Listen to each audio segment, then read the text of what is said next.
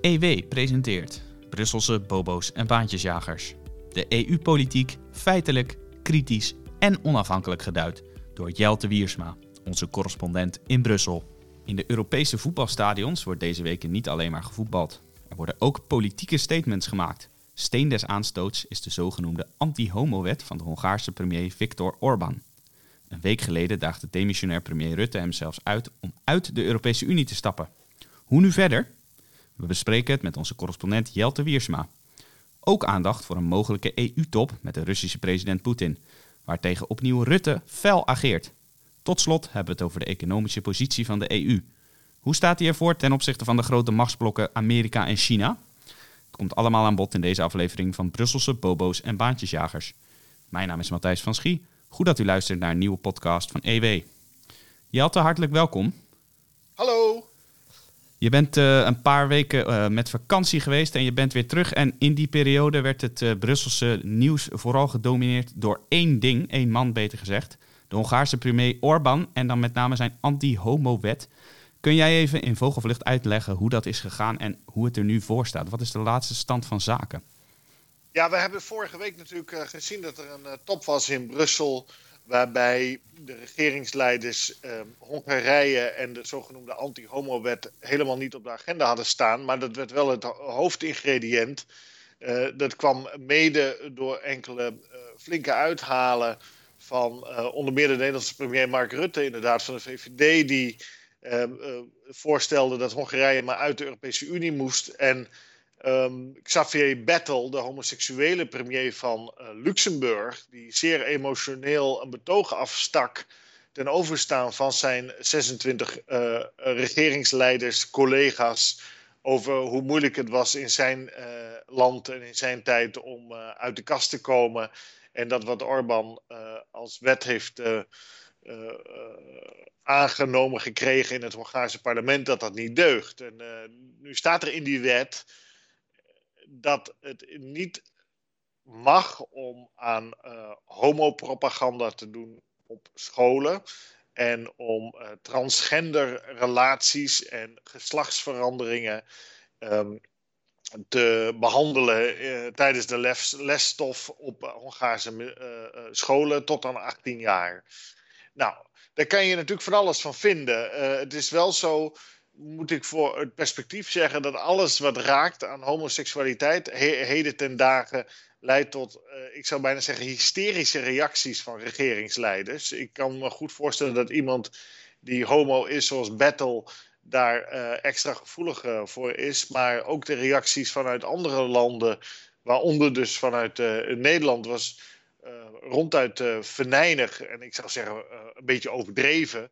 Um, maar goed, um, uh, vaststaat dat in Hongarije er een regering aan de macht is, uh, de, uh, onder leiding van de partij van Orbán Fidesz, die expliciet zegt: wij willen een illiberale democratie in ons land. En dat zet hij dan tegenover de liberale democratie in het Westen. Die illiberale democratie houdt, wat hem betreft, in de bescherming van het gezinsleven. En daar hoort dus niet bij het behandelen van homoseksuele relaties of of um, geslachtsveranderingen of anderszins uh, in het onderwijs bij. Ja, als we het dan even hebben over die reacties. Uh, je noemt het al, premier Rutte was ontzettend fel. Het valt op dat hij dat ook al was tijdens de top van vorig jaar juli over het corona-herstelfonds. Dat was ook tegen Orbán gericht. Waarom is het nou uitgerekend Rutte die zich zo hard opstelt tegenover Hongarije? Nou ja, hier heeft Nederland uh, niks te verliezen. Dus het, is ook een, het kost je niks hè, om deze woorden te gebruiken. En je scoort er wel punten mee. Je moet zien, 17 van de 26 uh, of 27 EU-landen, dan maar minus Hongarije, dan hebben een brief geschreven of een verklaring uitgedaan. Waarin ze Orbans wet afkeuren. Dus een overgrote meerderheid van de landen heeft, uh, daar bestaat hetzelfde sentiment, althans binnen regeringskringen, als Rutte uh, dat verwoordde. Um, en je ziet dat eigenlijk altijd de Belgen, de Scandinaviërs, de Nederlanders en ook wel in mindere mate de Luxemburgers het meest vocaal zijn. Dat komt ook omdat dat kleine landen zijn met relatief weinig macht in die Europese Unie. en die laten zich ehm, sterk horen, terwijl Frankrijk en Duitsland meestal wat voorzichtiger zijn. Ook omdat die de boel bij elkaar willen houden. Want de EU, zoals we allen weten, is natuurlijk het Frans-Duitse imperium. En die zijn vaak wat milder in hun oordeel. Die schaarden zich wel achter die verklaring die afkeurt wat in Hongarije gebeurt.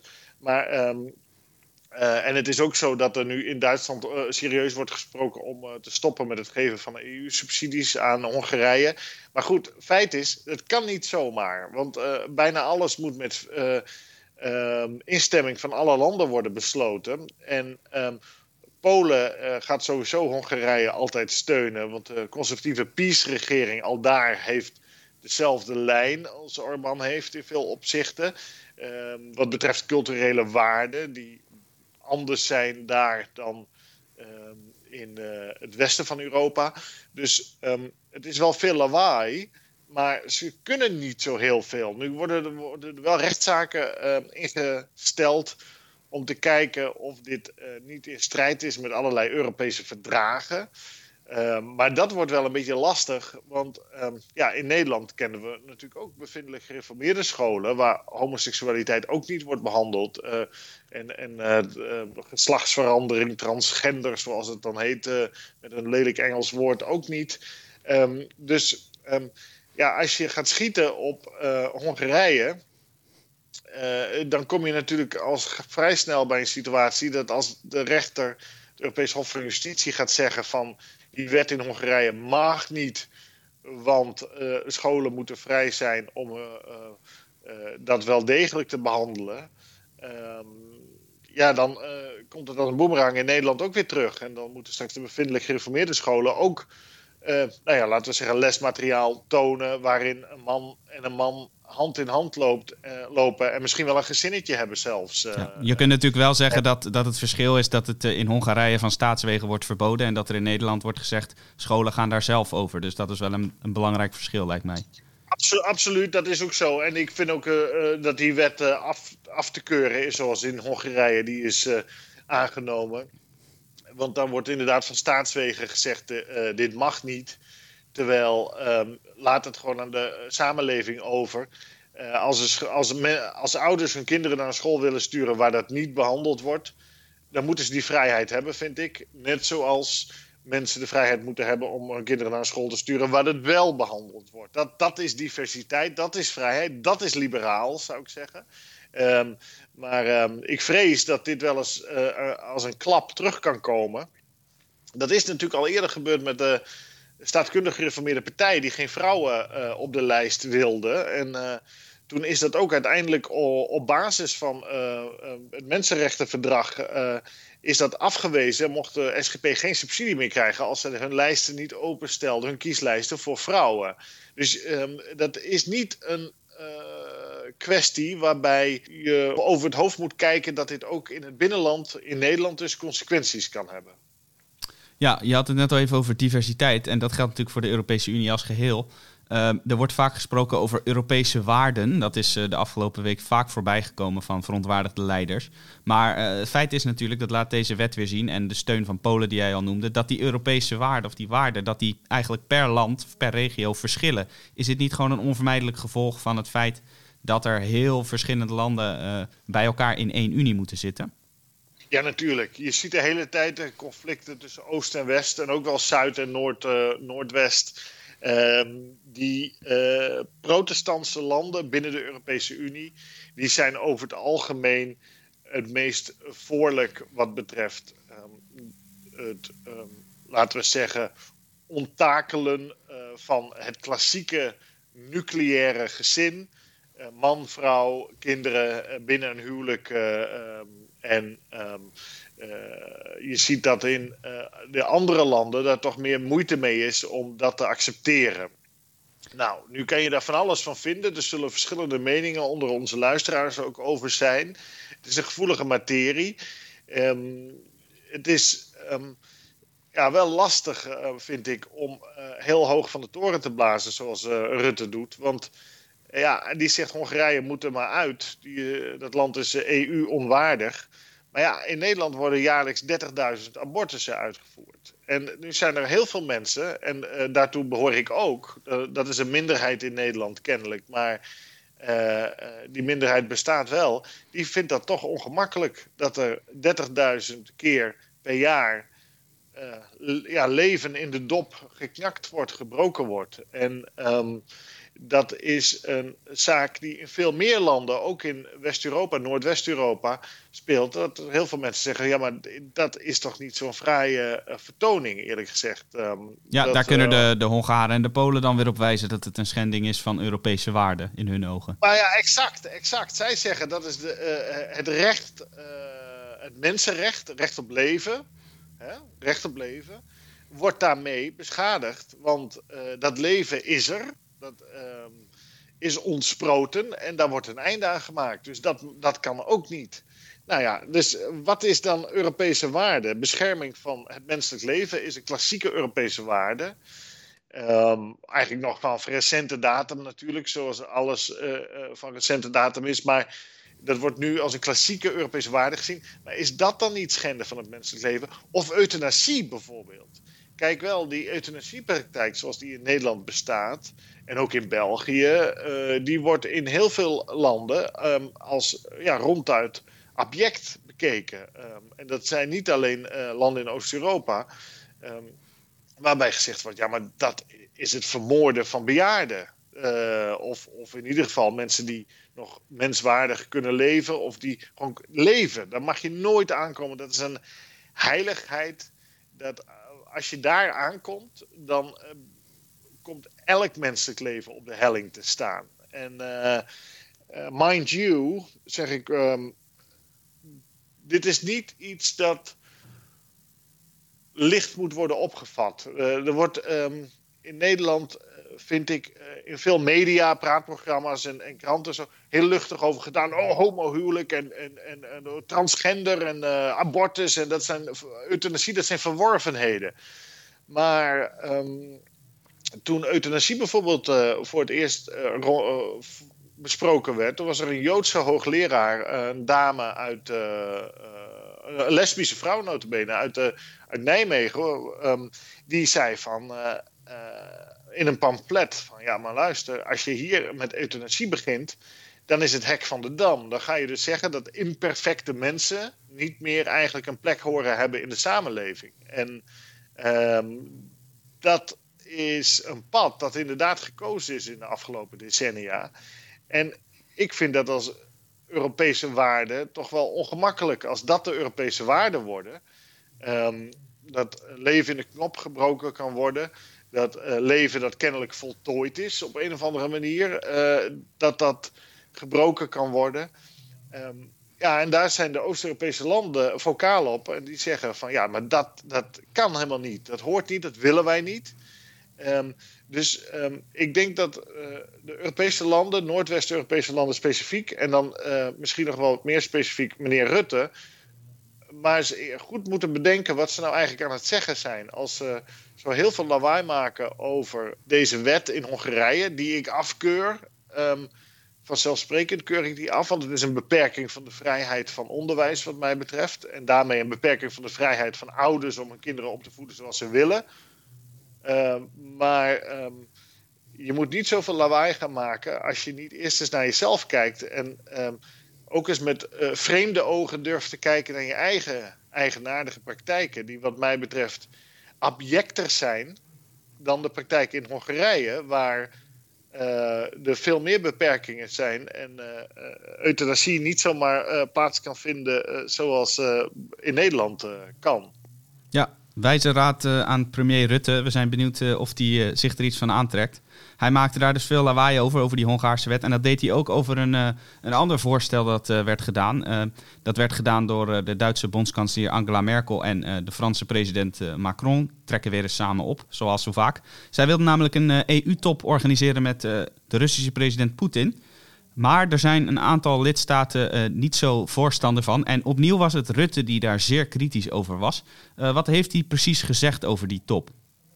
Ja, Rutte was wel kritisch, maar Rutte was niet de belangrijkste speler. Hè? Dat wordt natuurlijk in de Nederlandse media het meeste opgepikt. Maar verreweg het belangrijkste was dat inderdaad uh, de Duitse bondskanselier Angela Merkel, CDU, en de Franse president Emmanuel Macron, en mars, die zeiden: wij moeten weer een top met Poetin gaan organiseren, uh, de Russische president, want dat is sinds 2014 al niet meer geweest. Toen de Krim is geannexeerd van Oekraïne door Rusland. En uh, ja, wij hebben gewoon belangen met Rusland. En we moeten iets doen met de Russen. Uh, ook in navolging van de top van de Amerikaanse president Joe Biden. Die natuurlijk met Poetin in Genève onlangs heeft gesproken. En de Europese Unie als buren van Rusland ja, staan uh, erbij en kijken ernaar dat de Amerikanen wel met de Russen uh, overleggen um, en de, Europese Unie niet. Dus Duitsland en Frankrijk vinden dat ongemakkelijk.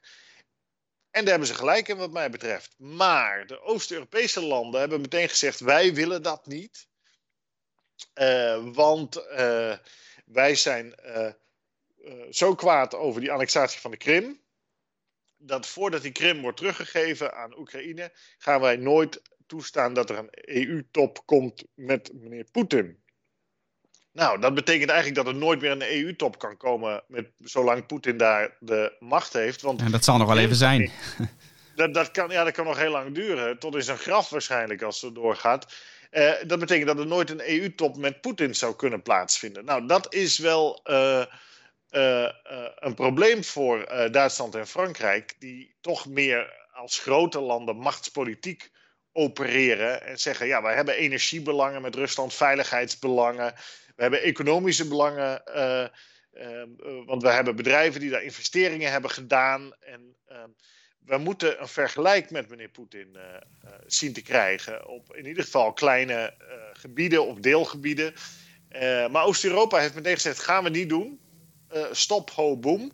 Nou, Rutte zei ook van ja, dat gaan we niet doen. Um, want die voelde zich overvallen door dit Frans-Duitse voorstel. En die vond dat niet zo prettig allemaal.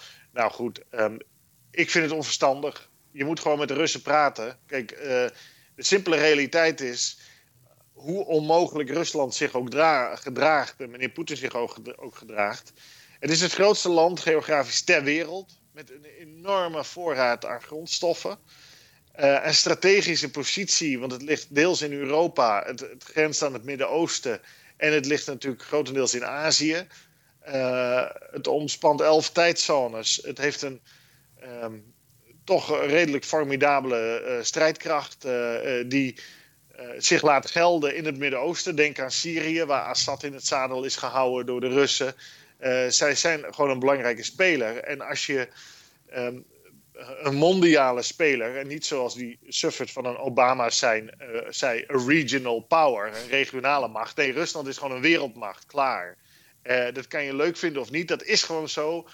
En daar heb je mee te dealen. En de Russen hebben hun belangen, die hebben hun angsten, die hebben hun nare trekjes ook. Dat weten we allemaal. Met mensen die wel eens worden omgebracht uh, overzees. Uh, denk aan Skripal natuurlijk in, in Engeland, dat soort aanslagen. Maar um, ja, je kan je niet als een klein kind gaan blijven gedragen en zeggen van ja, het zijn vervelende, stoute pestkoppen.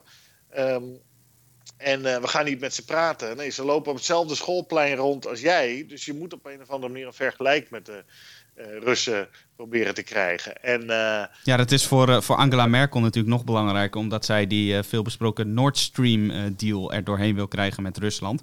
Kan die nog in gevaar komen door, door oneenigheid, of is dat er eigenlijk al wel beklonken inmiddels?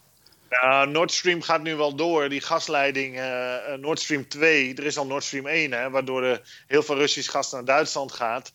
Daar um, ben ik op tegen op Nord Stream, want het maakt je afhankelijk van Rusland. Um, er zit wel een andere kant aan Nord Stream en dat is wel uh, vaak um, over het hoofd gezien. Dat Rusland is gestabiliseerd onder Poetin. Daarvoor was het een, een rotzooi werd massaal Russisch wapentuig verkocht door Russische soldaten aan Afrikanen bijvoorbeeld. En er ontstonden gewoon gangstermilities die daar het land legeroofden. En ze gingen zelfs met nucleair materiaal aan de halen. De soldaten die hun soldij niet uh, betaald kregen. Nou, Poetin heeft ervoor gezorgd dat in ieder geval die gas- en olieinkomsten dat die grotendeels zijn aangewend om Rusland te stabiliseren, waardoor mensen een pensioentje krijgen of een baantje bij de overheid. En waardoor uh, de strijdkrachten van Rusland ook betaald worden. En de soldaten niet allemaal uh, spullen meer verkopen um, zonder toestemming van het Kremlin. Uh, en stel nou dat die geldstromen stilvallen, dan heeft Rusland meteen een probleem. en dan is het maar de vraag hoe dat afloopt. In ieder geval weten we dan zeker dat China profiteert. China zit op het vinkentouw wat betreft Rusland. Russen en Chinezen die haten elkaar. Russen zijn heel racistisch en kijken neer op Chinezen. Um, niet alleen op en, Chinezen. Uh, nou, niet alleen op Chinezen, maar het zijn hele racistische mensen. en um, dat uh, maakte dat hun natuurlijke reflex veel meer richting Europa gaat dan richting China. Maar ja, als ze hun gas niet meer aan Europa kunnen verkopen, dan zullen ze het tegen slechtere voorwaarden aan China gaan verkopen. En um, dat zal tot minder inkomsten leiden voor meneer Poetin. En dat zal meneer Poetins positie lastiger maken. Want zijn macht is gebouwd op die olie- en gasinkomsten. Um, dus uh, dan krijg je dat Rusland eerder verder wegdrijft van Europa dan, uh, en in de handen van China komt. Uh, want er zijn nu al hele delen van Rusland in het Aziatische gebied waar Chinezen gewoon over de grens zijn gaan wonen en een landje pik doen. Dus dat is voor ons helemaal niet aantrekkelijk, want het grote gevaar is China. Een veel groter land, dat is 10, 12 keer zo groot qua bevolking als Rusland is. met een economie die inmiddels de Russische per hoofd van de bevolking voorbij is. En ook veel meer ambities, zoals het lijkt, in ieder geval in Azië, om, democratie, om de democratie omver te werpen. En nou, uh, Poetin deelt er een speldenprik uit, maar geen fundamentele aanvallen kan hij uitvoeren. De Chinezen zijn veel agressiever. Zien we in Hongkong, waar de democratie is uh, weggevaagd. Dus uh, dat, in dat perspectief is in ieder geval duidelijk dat goede relaties met Rusland, hoe dan ook, of in ieder geval een verstandhouding met Rusland, dat zij deel zijn van Europa, dat zij eigenlijk horen bij de. de cultuursfeer Europa. Dat uh, wij uh, tot een vergelijk moeten komen op een of andere manier. En dan is het heel kinderachtig, vind ik, dat mensen zoals Rutte, maar ook de Oost-Europeanen, die ik wel snap vanuit hun perspectief dat ze vrezen dat Poetin ook landje pikken in Oost-Europa gaat doen, maar dat doet hij niet. Hij gaat niet NAVO-landen. Gaat hij geen landje pik doen, want dan komt hij in conflict met Amerika. Dat gaat niet gebeuren, dat zie ik hem niet doen. Um, dus die vrees is volgens mij onterecht van de Oost-Europeanen. Um, dus um, ik vind het een beetje kinderachtig, eerlijk gezegd, om, om uh, dit te saboteren. En we krijgen nu een alternatief dat von der Leyen en Michel van meneer Rutte en anderen wel met Poetin mogen gaan praten. Dus op lager niveau mag wel met Poetin worden gepraat. Maar ja, dan neem je Poetin ook niet serieus. Want, nee. Kijk, meneer, uh, het werkt zo in die internationale politiek dat je praat alleen met mensen van het gelijke politieke niveau. Dus uh, presidenten, premiers, bondskanseliers, die praten met elkaar. En die praten niet met iemand van lager niveau. Zo gaat dat niet. Maar uh, kunnen Macron en Merkel niet alsnog zeggen: wij gaan gewoon onafhankelijk van de EU-instituties samen met Poetin om tafel? Want zij delen toch de lakens uit in, in die EU ze doen het bilateraal al. Merkel die praat ook al met Poetin. Macron praat ook al met Poetin. Dus um, uh, dat Merkel en Poetin nu, of, uh, Macron nu hebben gezegd van wij uh, zullen we als hele EU een top met Poetin organiseren, was wat mij betreft eigenlijk een uitgestoken hand ja. naar, naar die andere EU-landen. Zo van komen jullie ook aan tafel, dan doen we het gezamenlijk. Ja, dat was eigenlijk dus een geste om een mooi Frans woord te gebruiken. Zo is het. En uh, ik vind dat uh, ja, een, beetje, een beetje kinderachtig, eerlijk gezegd. Tuurlijk, Nederland heeft ook nog MH17. Dat is een open wond. En dat is begrijpelijk dat het een open wond is. En Rutte heeft zich er persoonlijk voor hard gemaakt dat alle daders van MH17 voor de rechter komen. En uh, dat is voor hem persoonlijk ook een grote kwestie. Hij is vaak niet op principes uh, te betrappen, Rutte. Maar in dit geval is hij heel geloofwaardig, heel fanatiek met MH17 bezig. Dat is echt iets waar hij um, bij wijze van spreken nog nachtmerries van heeft. en dat valt hem zeer te prijzen. Maar ja, MH17 mag niet eraan in de weg staan dat er gewoon een heel, heel groot buurland is. Um, waar um, we iets mee moeten. En het is beter als Rusland met ons een vergelijk heeft en door ons serieus wordt genomen en genomen gevoeld worden, dan dat hij wegdrijft in een isolatie en uiteindelijk ehm, een instabiel Rusland ontstaat. Veel instabieler dan het nu is. Waarbij de Chinezen um, op het vinkertouw zitten en ervan profiteren. Dus in dat perspectief moet je iets met Rusland. En, um, en de Russen willen dat zelf ook. Hè? Want de Russen weten ook heel goed waar uiteindelijk hun belangrijkste relaties zitten. Ook economisch. Uh, relaties economisch zijn heel nauw met de Europese Unie. Dus ook de Russen willen echt wel. Maar het vertrouwen aan de Russische kant is begrijpelijkerwijs laag. Omdat veel beloften aan westerse kant gebroken zijn.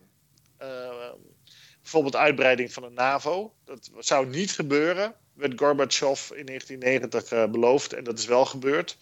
en zo zijn er nog een aantal zaken. En ja, dat wantrouwen, dat neem je niet zomaar weg.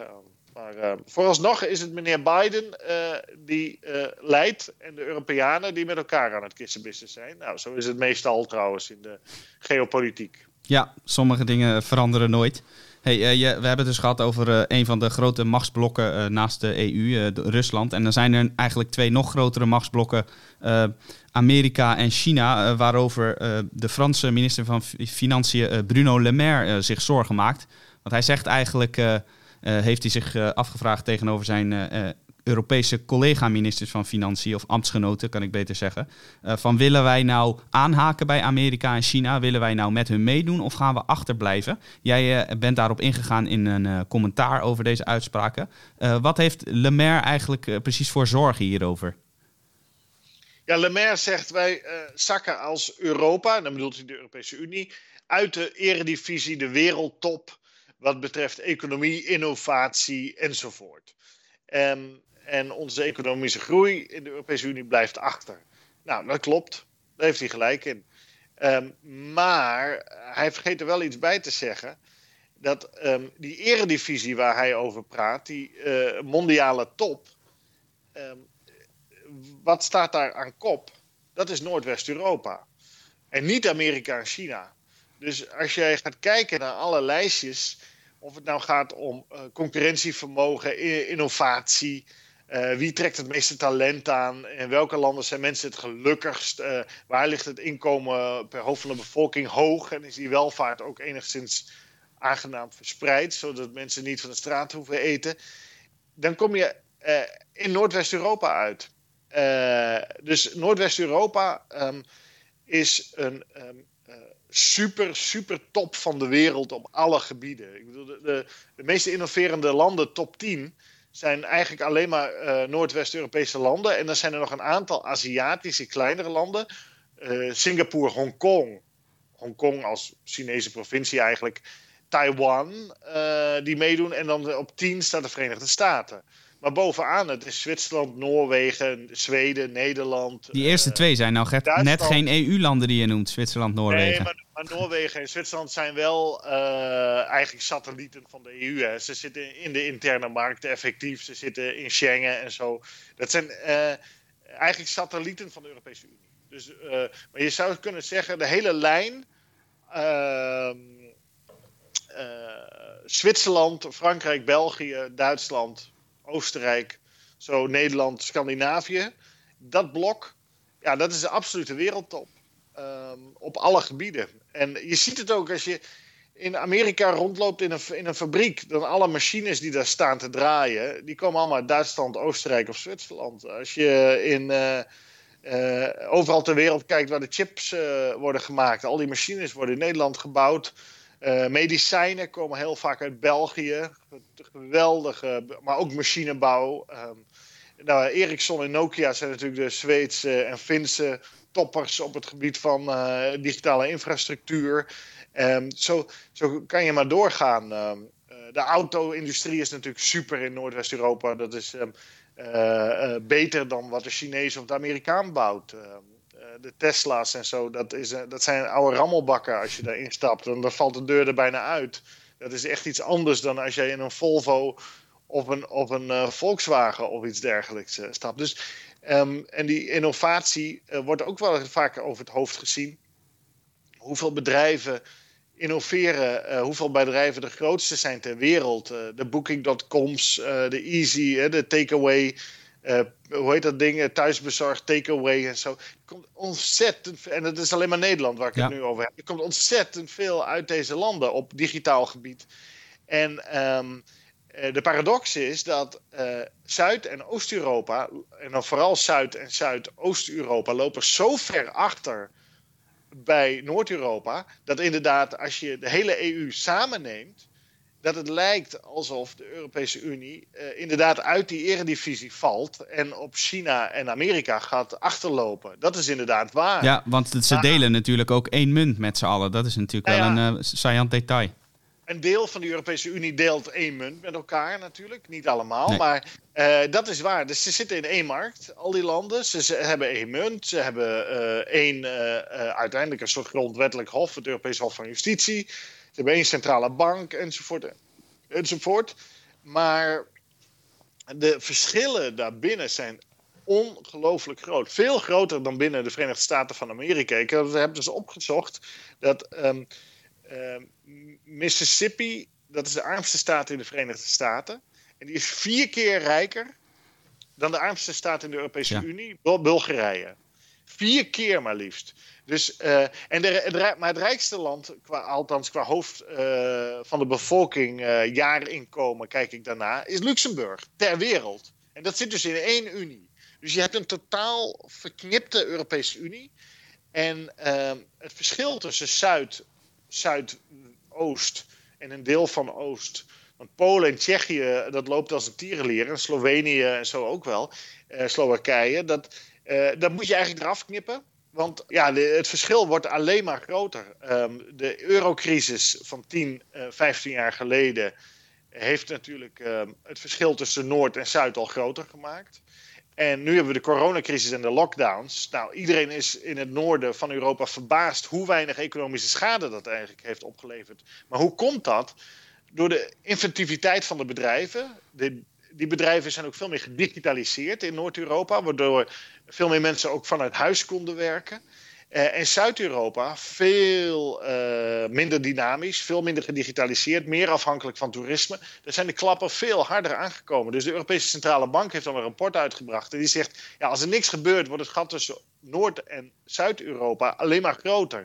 En wat mij zo fascineert, er is altijd gezegd: ja, die Europese Unie dat zorgt voor minder grote verschillen tussen rijk en arm. En dan worden we alle mensen werden een broeder. En uh, um, dan gaan we allemaal uh, in de vaart der volkeren omhoog. Maar de realiteit is dat die Europese Unie en vooral die euro en allerlei andere zaken die de EU eh, geïmplementeerd heeft, ervoor zorgt dat de verschillen alleen maar groter gaan worden. Als je kijkt, Italië in 1990, die zat op 98% van het inkomen van de gemiddelde Duitser. Dus de Duitser en de Italiaan in 1990 waren, verdienden per jaar ongeveer evenveel. Ja, nu is er een verschil van 30% uh, uh, tussen. 30% in 30 jaar. Dus elk jaar 1% verschil groei. Uh, en dat komt mede door die euro, dat komt ook door de dynamiek van de interne markt. De, de, um, en uh, dat gaat alleen maar door. En Noordwest-Europa haakt aan bij de wereldtop. Wat zeg ik, is de wereldtop. Is, is toonaangevend in allerlei sectoren. Ja, en Zuid-Europa gaat maar verder achterlopen en achterlopen en achterlopen. En Le Maire heeft in die zin wel gelijk van dat er uh, misschien iets moet gebeuren. Uh, want uh, ik zie niet in hoe dat die gro steeds grotere verschillen, hoe dat op lange termijn houdbaar is. Je ziet al een massale bevolkingstrek van Zuidoost-Europa en Zuid-Europa naar Noord-Europa, want daar is het werk. Ja, als, als, dit zo 100 jaar doorgaat, dan woont er niemand meer in Zuid-Europa. Um, ja, en, uh, als ik jou, iedereen in het noorden. Ja, als ik jou zo hoor, dan zijn er eigenlijk twee oplossingen. De ene is massaal geld overhevelen van Noord naar Zuid en Oost. Nou, daar uh, heb jij over gezegd en uh, dat standpunt deel ik. En ik denk veel luisteren met jou, dat is geen goed idee. Of het opsplitsen van de EU, de eurozone, in een euro en een euro. Is dat iets waar jij enthousiast over bent, dat laatste? Nou, dat hoeft niet per se. Maar je moet wel in ieder geval uh, je moet wegblijven van transfers van Noord-Europa naar Zuid-Europa. Transfers werken niet. Kijk naar Italië, dat is een Europese Unie eigenlijk in het klein, die al wat langer bestaat. En in Italië heb je decennia transfers van Noord-Italië naar Zuid-Italië gehad en van de Europese Unie naar Zuid-Italië. En het verschil tussen Milaan en Sicilië wordt met de dag groter. Dus dat werkt niet. Dat werkt niet. Sicilië is een soort Afrika, wordt al uh, qua economie. En Milaan is een high-tech economie. Uh, en uh, ja, dat, gaat, dat, dat werkt niet. Ehm, dat is goed geld naar kwaad geld gooien. Dus transfers, geen goed idee. Twee, splitsen van de euro zou ik ook niet doen, want waar leg je die grens dan? Um, wat wel moet gebeuren, is dat nationale regeringen in Zuid-Europa hun land nou eens beter gaan besturen. En ze kunnen gewoon kijken naar Noordwest-Europa, hoe dat moet. Um, de voorbeelden zijn er. En dat begint bij liberalisering. Dat kost niks. Kost geen euro. Je kan gewoon liberaliseren. Allemaal wetten, gewoon streepje doorheen. Die wet bestaat niet meer. Wat niet mocht, mag nu wel. Dat leidt dan tot meer economische dynamiek. Uh, het terugdringen van de staat, minder ambtenaren. Um, meer uh, uh, goed opgeleide mensen vrijmaken voor de arbeidsmarkt, voor de bedrijven, de commerciële bedrijven. begin daar nou eens mee. dat is verreweg het belangrijkste. Um, en als landen dan uit de euro willen, ja, dan moeten ze zelf weten. daar kunnen ze altijd uitstappen, zo nodig. Maar um, in eerste instantie is dit het. Neem een voorbeeld aan Noord-Europa, aan de concurrentiekracht en dynamiek daar.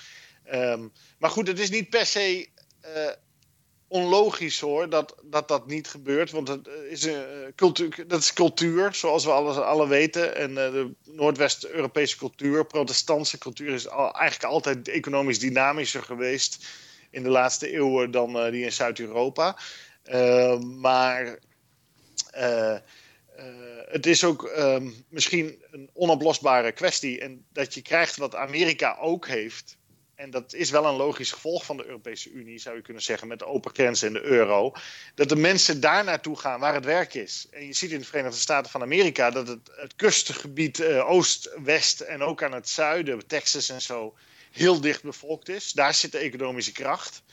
Maar het binnenland, uh, daar woont bijna niemand. Daar heb je staten die, die zo groot zijn uh, als de hele Benelux. En er wonen dan een half miljoen mensen. Net zoveel mensen als in Drenthe of zo. Weet je? Dat krijg je dan. En dat, ik krijg, dat is een effect van die Europese Unie. Die open grenzen, die eengemaakte markt, die euro. Dat um, je kan gaan vergelijken tussen landen. Want voorheen kon je met deflatie en inflatie en geld bijdrukken. konden centrale banken in nationale van nationale regeringen spelen daarmee. Maar nu kan dat niet meer. Er is één uh, voetbalveld neergelegd met dezelfde spelregels en dan wint de sterkste. En dat is wat je nu ziet. Uh, en uh, we krijgen, ehm, als het zo doorgaat, alleen nog maar een, een, een ja, doorgaande trek van mensen naar Noordwest-Europa. En dat hoeft helemaal niet slecht te zijn. Dan wordt Nederland wordt een soort New York. België um, wordt een soort Washington. Hè, dat zit toch al met Brussel de, het Washington van de Europese Unie. Nou, Duitsland is zeg maar uh, het California en Scandinavië is het Texas of zo van Europa. En ja, daar woont dan iedereen op een gegeven moment. Um, en dat is de ontwikkeling die we zien. dus dat Lemaire zich zorgen maakt, snap ik wel. Maar dit is ehm, de, denk ik de toekomst. Want ik zie de euro nog niet zomaar uit elkaar klappen. Ja, nou dat is een prikkelende toekomstvoorspelling. We gaan de komende jaren zien of dit zich inderdaad zo uh, door blijft ontwikkelen zoals jij hier voorspelt. En dat komt uiteraard nog volop aan bod bij EW en ook in deze podcast. Voor nu zijn we aan het einde gekomen van deze podcast. En dan heb ik eigenlijk nog wel een belangrijke mededeling voor onze vaste luisteraars. Namelijk per 1 augustus is Jelte niet langer onze correspondent in Brussel. Hij keert uh, terug naar Nederland als uh, politiek redacteur, maar maakt u zich geen zorgen, wij blijven gewoon podcasts opnemen. Want u kunt uh, de expertise van Jelte natuurlijk niet missen. maar dan hebben we het dus over met name de Nederlandse politiek. En we zullen uiteraard, wanneer er in Brussel belangrijke ontwikkelingen zijn, niet nalaten om daar ook over te hebben. Maar dan weet u dus, deze podcast gaat over een maandje ook over de Nederlandse politiek. Wij broeden nog op een nieuwe naam en als u tips heeft, uh, dan mailt u ze dan vooral uh, naar de e-mailadres in de beschrijving van deze podcast. Uh, en wie weet zit de fantastische naam die u bedenkt er wel tussen. Nou, dat even als huishoudelijke mededeling, maar dit was het dus voor nu, voor vandaag. Hartelijk dank Jelte. Graag gedaan. Alle luisteraars het beste gewenst. Graag tot de volgende keer. Hartelijk dank voor het luisteren naar de podcast van EW. Wilt u niets missen? Abonneer u dan favoriete podcast-app, bijvoorbeeld Spotify of iTunes, door te zoeken op EW. U kunt ook luisteren op onze site via ewmagazine.nl/podcast.